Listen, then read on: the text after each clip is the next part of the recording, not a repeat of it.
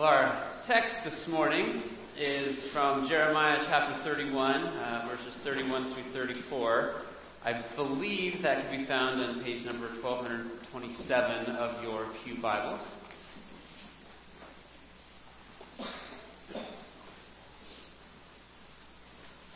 Again, that's Jeremiah chapter 31, verses 31 through 34.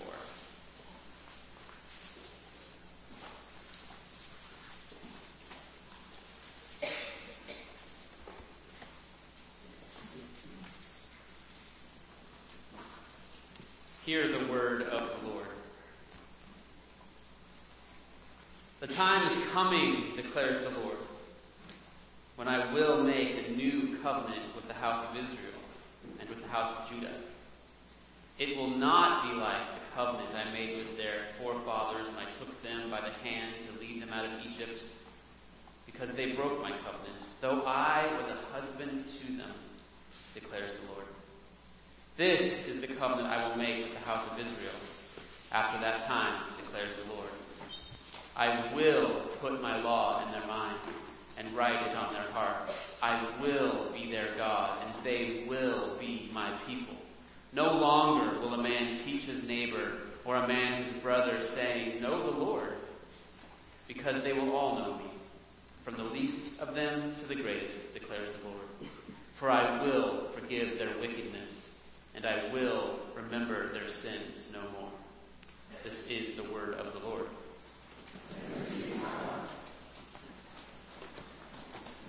So if you um, met someone who recently converted to Christianity, it, it, may very well be that they would describe what happened is I was saved. Um, one of the great hopes of those who become Christians is then for others to be saved. Uh, Christian parents, we long for the salvation of our children when they receive uh, the promises of God in baptism. It's such a meaningful moment because we know uh, how important it is for them to embrace those promises one day themselves so that they might be saved. This is the reason we send missionaries out to evangelize. Uh, we do good works to please God out of grateful obedience uh, to everything that He's done for us, uh, to save us, so that we might uh, make the gospel sweet and pleasing uh, to other people, that they would see our good works and give glory to our Father in heaven, so that they might be saved. But what do we mean when we say salvation? What does that, what does that mean?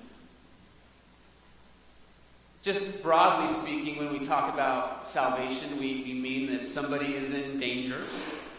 There's, there's some kind of peril that they're in, and, and if someone doesn't come and act on their behalf, that they will be destroyed. And so they need to be saved. If someone doesn't act on their behalf, something terrible is going to happen. And so, in Christian terms, the peril that is facing every human being on this planet is sin. Yes, there are many starving people in this world. There are many people who are oppressed in this world. And those are very real threats. But the most danger that every human on this planet faces is the danger that surrounds them because of sin. The Apostle Paul tells us that the wages of sin is death. So those who are starving and oppressed, they face suffering that's temporal, this, this side of heaven. But as Christians, we must be most concerned with the suffering that people will experience for eternity if they are not saved from their sins. So, what is sin? Wayne Grudem, he's a systematic theologian, defines it this way. He says, Sin is any failure to conform to the moral law of God in act, attitude, or nature. So sin is a failure to, of action where we just simply do not do what God commands. It's also a failure of attitude because we as sinners sometimes don't even want to do what God commands. We, we're so warped and twisted in our sin that we would rather do what we want to do than do what a good and loving and gracious God says is the very best thing for us to do. But it's also uh, a breakdown of our nature. Because sinners, uh, it's just what we are. Our problem with sin is that deep. Now, the entire storyline of the Old Testament, I'm going to sum it up for you real quick, is, is meant to convince us of two things. Okay? The first thing that the Old Testament is meant to convince us of is that we are sinners, just like the people that we read about in the Old Testament. We should read through those stories and, and think, be thinking to ourselves, huh, I'm just like that. Wow. And the second thing the Old Testament is meant to convince us of is that God promises that He will save His people from their sins. In fact, if you're reading through the Old Testament and you finish at Malachi and you turn the page to Matthew chapter 1, the, the very first thing, well, not the very first thing, but one of the first things you're going to read in Matthew chapter 1 is that Jesus came to save his people from their sins. Right? So, what does any of this have to do with the passage from Jeremiah that we read this morning? Well, the passage that we read is from the prophet Jeremiah. It's a summary of God's last major promise that he leaves the people with at the end of the Old Testament. Uh, you can find the promise at other places in the book of Jeremiah. It's found in Ezekiel, it's found in the minor prophets. Uh, but Jeremiah chapter 31 is a beautiful summary of this wonderful promise that God leaves his people with at the end of the Old Testament. And it takes those two things, right? That the fact that we're all sinners and that we're just like the people that we read about in the Old Testament, and that God promises to save us from our sins. And it just kind of shows us, hey, this is what it looks like to be saved from your sin. And so we're going to meditate on that briefly this morning and we're going to, we're going to consider what does it mean? What does it mean to be saved from our sin? So I have two points this morning. First point is sin is actually worse than we think. And then point number two, the solution is more radical than we think. So point number one, sin is worse than we think. So we'll read the first half of that uh, passage again. Um, incidentally, mine is all in the ESV, uh, so I have it up on the screen says, Behold, the days are coming, declares the Lord, when I will make a new covenant with the house of Israel and the house of Judah, not like the covenant that I made with their fathers on the day when I took them by the hand to bring them out of the land of Egypt, my covenant that they broke, though I was their husband, declares the Lord. So toward the end of the Old Testament storyline, God speaks to the prophet Jeremiah and he says to the people, Look, I'm going to make a new covenant with you. This covenant is going to be different than the old covenant that I made with you because you broke that covenant. Okay, I'm going, to, I'm going to make a new covenant with you. Now, incidentally, for those of you who may be interested, a covenant is just simply a relationship that's built on promises. That's all it is. Uh, it'd be like a marriage. Two people promise to relate to each other, and the foundation of the relationship is those promises. And so God's saying, look, I made a covenant with you of promises. I promised certain things, and then you, in return, promised certain things, and you didn't keep your side of the promise. So I'm, I need to make a new covenant with you. Remember, I said the storyline of the Old Testament is meant to show us that we are sinners, just like the people we read about in the Old Testament. And one of the main ways that God uses to convince us that we're sinners is when we see God make these promises with the people of Israel, and then they break them, and then we think to ourselves, oh man, I'm no different. Those, those broken promises seem very familiar to me in my own life. Now, God always keeps his promises, but the people don't keep their promises, which is why they needed a new covenant. He rescues them out of slavery. After saving them, he gives them his law and tells them this is what it looks like to live in a relationship with me. Do this and you will live. Well, the people don't do it. And so he's so patient with them because he's God. And he extends offer after offer after offer for them to turn from their sin. He rescues them from the problems that they create from their sin, makes more promises to them, and they just don't do it. Why? Because in their actions, in their attitude, in their nature, they are just bent on disobeying God's law. They can't do it. Their sin has them in so much danger and so much peril that they need to be rescued from it.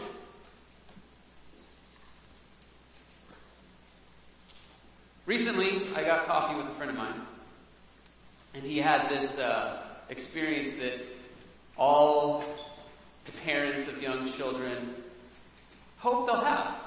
And uh, he was with his son and, and uh, putting him to bed. His son's nine years old. And his son just asked him, Hey, Dad, what do I have to do to go to heaven? And I was like, Oh, man, I was mom for my son to ask me that question. And, uh, and so my friend answered brilliantly. He said to him, Well, son, that's simple. You have to be perfect. And the son let it sink in for a second, and then he said to his son, Are you perfect, son? And he's like, No, no, I'm not perfect. And in many ways, that was, that was the point of the first covenant that God made with the people in the Old Testament. It was to show them that they're not perfect. To show them that there is absolutely no possibility they could ever be good enough to earn on their own a place in heaven. That they needed a new covenant. It reminds me of the story in the Gospels where this rich young ruler comes up to Jesus and says to him, What must I do to inherit eternal life?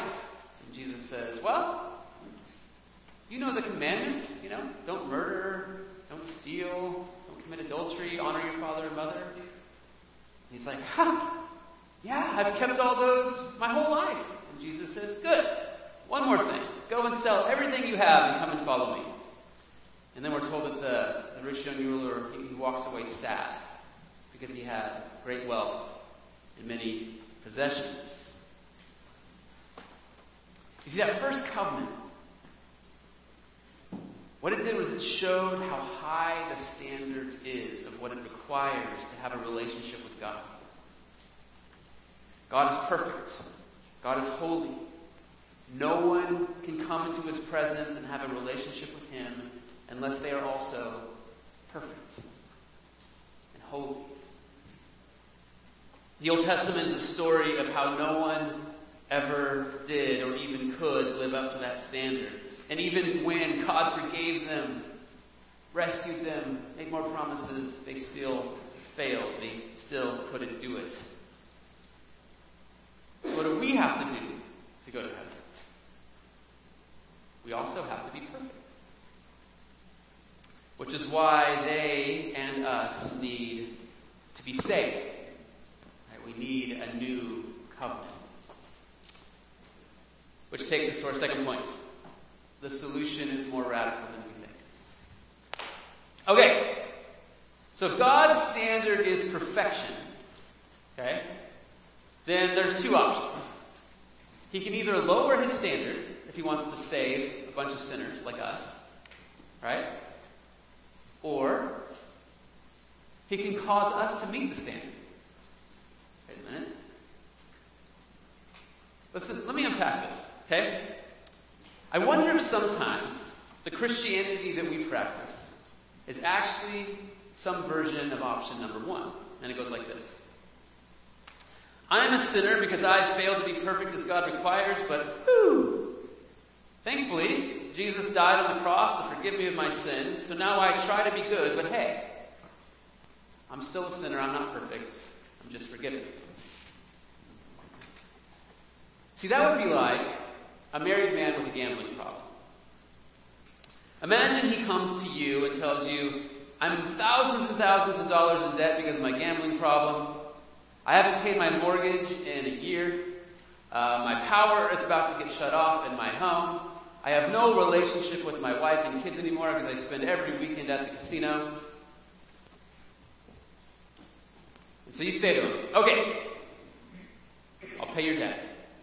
I'll take care of your gambling problem that you have created, all the problems that have been created because of your gambling. Um, you just have to promise not to go to the casino anymore, not to, not to do that, and, and stay with your, your family on the weekends. And he says, Oh, yeah, of course, I'll do that. No problem. So you pull out your credit card and you, and you pay his debt and you, you get him back to, back to zero. What's the problem that all of us just intuitively know in that situation? He's got a gambling problem, right? It's like you just know that this is not the end of it. You, you know that he needs more than to just have his debt paid off. See, I think many times, if we're honest with ourselves, we treat Christianity and Jesus like he's got a credit card. And hey, we go, we rack up our gambling debt throughout the week, come back, and whew, every Sunday there's Jesus with the the credit card, ready to pay off our sin debt for us again. See, not only does a man with a gambling problem like that need his debts paid, he needs to change. He needs to be transformed. If he's going to be saved from his gambling problem, he needs his debts paid and he needs his life completely, radically transformed. He needs to be saved not only from the consequences of his problem, but from the problem itself. So, with that in mind, let's listen to the second half of this passage again. For this is the covenant that I will make with the house of Israel after those days, declares the Lord. I will put my law within them, and I will write it on their hearts. And I will be their God, and they shall be my people. And no longer shall each one teach his neighbor and each his brother, saying, Know the Lord, for they shall all know me. From the least of them to the greatest, declares the Lord. For I will forgive their iniquity, and I will remember their sin no more. So that last verse talks about forgiveness. Yes, forgiveness is an essential, massive part of the new covenant promise. Every single one of us in this room fails to live up to God's standard. We have a debt that we cannot pay. But the problem is much deeper than just our debt because of our sin. See, some here this morning, and I don't know this congregation as, as well. I, I, know, I know some of you. But just because I know the heart of man, generally speaking, I, I imagine there's some here today who don't really know God. And maybe you don't want to know him. And maybe you're just content to be told about him by other people. And it sort of feels like you know him because the Sunday school teacher and um, teacher RC or um, your spouse, your parents tell you about God. Maybe the pastor tells you about him on Sunday morning. But, but, if, but if you're being honest, you don't really know Him. And see, this new covenant, God, God tells us, I'm not going to be content for my people to just be told about me anymore. No, I'm going to I'm going to cause them to know me. They're, they're going to know me. God is going to move into our hearts in the new covenant. It's going to be like He's right there with you. He's going to be your God, and you're going to be His person. Wow! That is amazing. And what that means is that every decision that you make in this life, everything that you do, He's going to be the center of it. He's going to be the driving force behind everything. Those sins, those besetting sins that you struggle with, He is going to be the one whom you intimately deal with about that sin. And His love will woo you to put it away. Remember, I said God has two options. He can either lower the standard or he can cause his people to meet the standard. Listen to what Jeremiah says again. He says, I will put my law within them. I will write it on their hearts. That's him saying, I will cause my people to meet the standard. If you don't believe me, this is what Ezekiel says. It says, I will put my spirit within you and cause you to walk in my statutes and be careful to obey my rules. Friends, this is what it means to be saved from your sins. This is it. This is what it's like when Jesus saves you. He gives us a new heart. We long to obey His law because it's written there. We've been washed. We've been forgiven of all of our sin. And He's our God. He moves into our hearts. He fills our minds and our thoughts so much so that we can truly say we know Him. This is new covenant salvation. Remember the definition we started with today of sin? Sin is any failure to conform to the moral law of God in act, attitude, and nature. See, if you, if you look at the new covenant promise, it, it undoes all of this, right? God promises that we'll have a new heart, so we really know Him, giving us a new nature. He writes His law in our hearts, giving us a new attitude. He puts His Spirit in us and causes us to walk according to His ways. He saves us from our sin in act, attitude, and nature. And notice we do nothing. He does it all. He forgives, He puts, He writes, He causes. This is what it means to be saved. This, friends, is salvation. So what do we do? Well, my friend, when he was talking to his son that night, he, uh, after his son admitted that he wasn't perfect, he said to him, Well, Jesus is perfect. And Jesus died to pay the penalty for all of your sin. And all that he needs to do, all you need to do, son, is trust in Jesus' righteousness every day for the rest of your life, and you will go to heaven. And so he asked his son, Do you trust in Jesus? He said, Yes, I do. You see, this causing us to obey his commands, this is a lifelong process. Right? Uh, John Newton has a quote, and if I, I, I, I would have put it on the screen, but it goes something like this. He says something like, um, I'm not yet what I should be, but I'm no longer what I was. No longer I was. That is what a new covenant Christian can say. That is what it looks like to trust Jesus every day. See, Jesus is the author of the new covenant. He poured out his blood on the cross for sinners. And when you trust in Jesus, says in uh, 2 Corinthians 5.17 that you become a new creation. The old has passed away. Behold, the new has come. And when that happens, we see our sin is heinous, evil.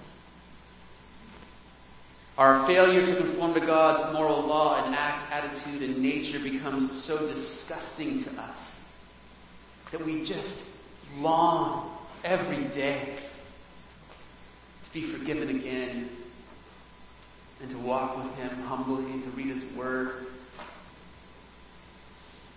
we see that for God to be holy and righteous, those sins had to be punished, but then we see that God was so full of love for sinners that he was willing to take that punishment himself. So I want to ask you this morning have you experienced this new covenant reality? Or I wonder if maybe you're like the rich young ruler and there's something in your life that you're unwilling to let go of so you can receive God's promise of forgiveness and a new heart. And the call of the new covenant is to stop trusting in that and do trust in Jesus instead. To repent and to be forgiven, to know Him, to love His law because it's written on your heart. You see, God never lowered the standard. He became a human himself. And he met the standard perfectly in our place. So that everyone who puts their faith in Jesus Christ not only has the standard met perfectly in Christ's righteousness, but they're given the Spirit of God to slowly, throughout this life, more and more, meet that standard on their own in all, all actuality. That's what the writer of the Hebrews means when he says, strive for holiness without which no one will see the Lord. And now we simply look to Jesus, trust in his righteousness to cover all of our sin.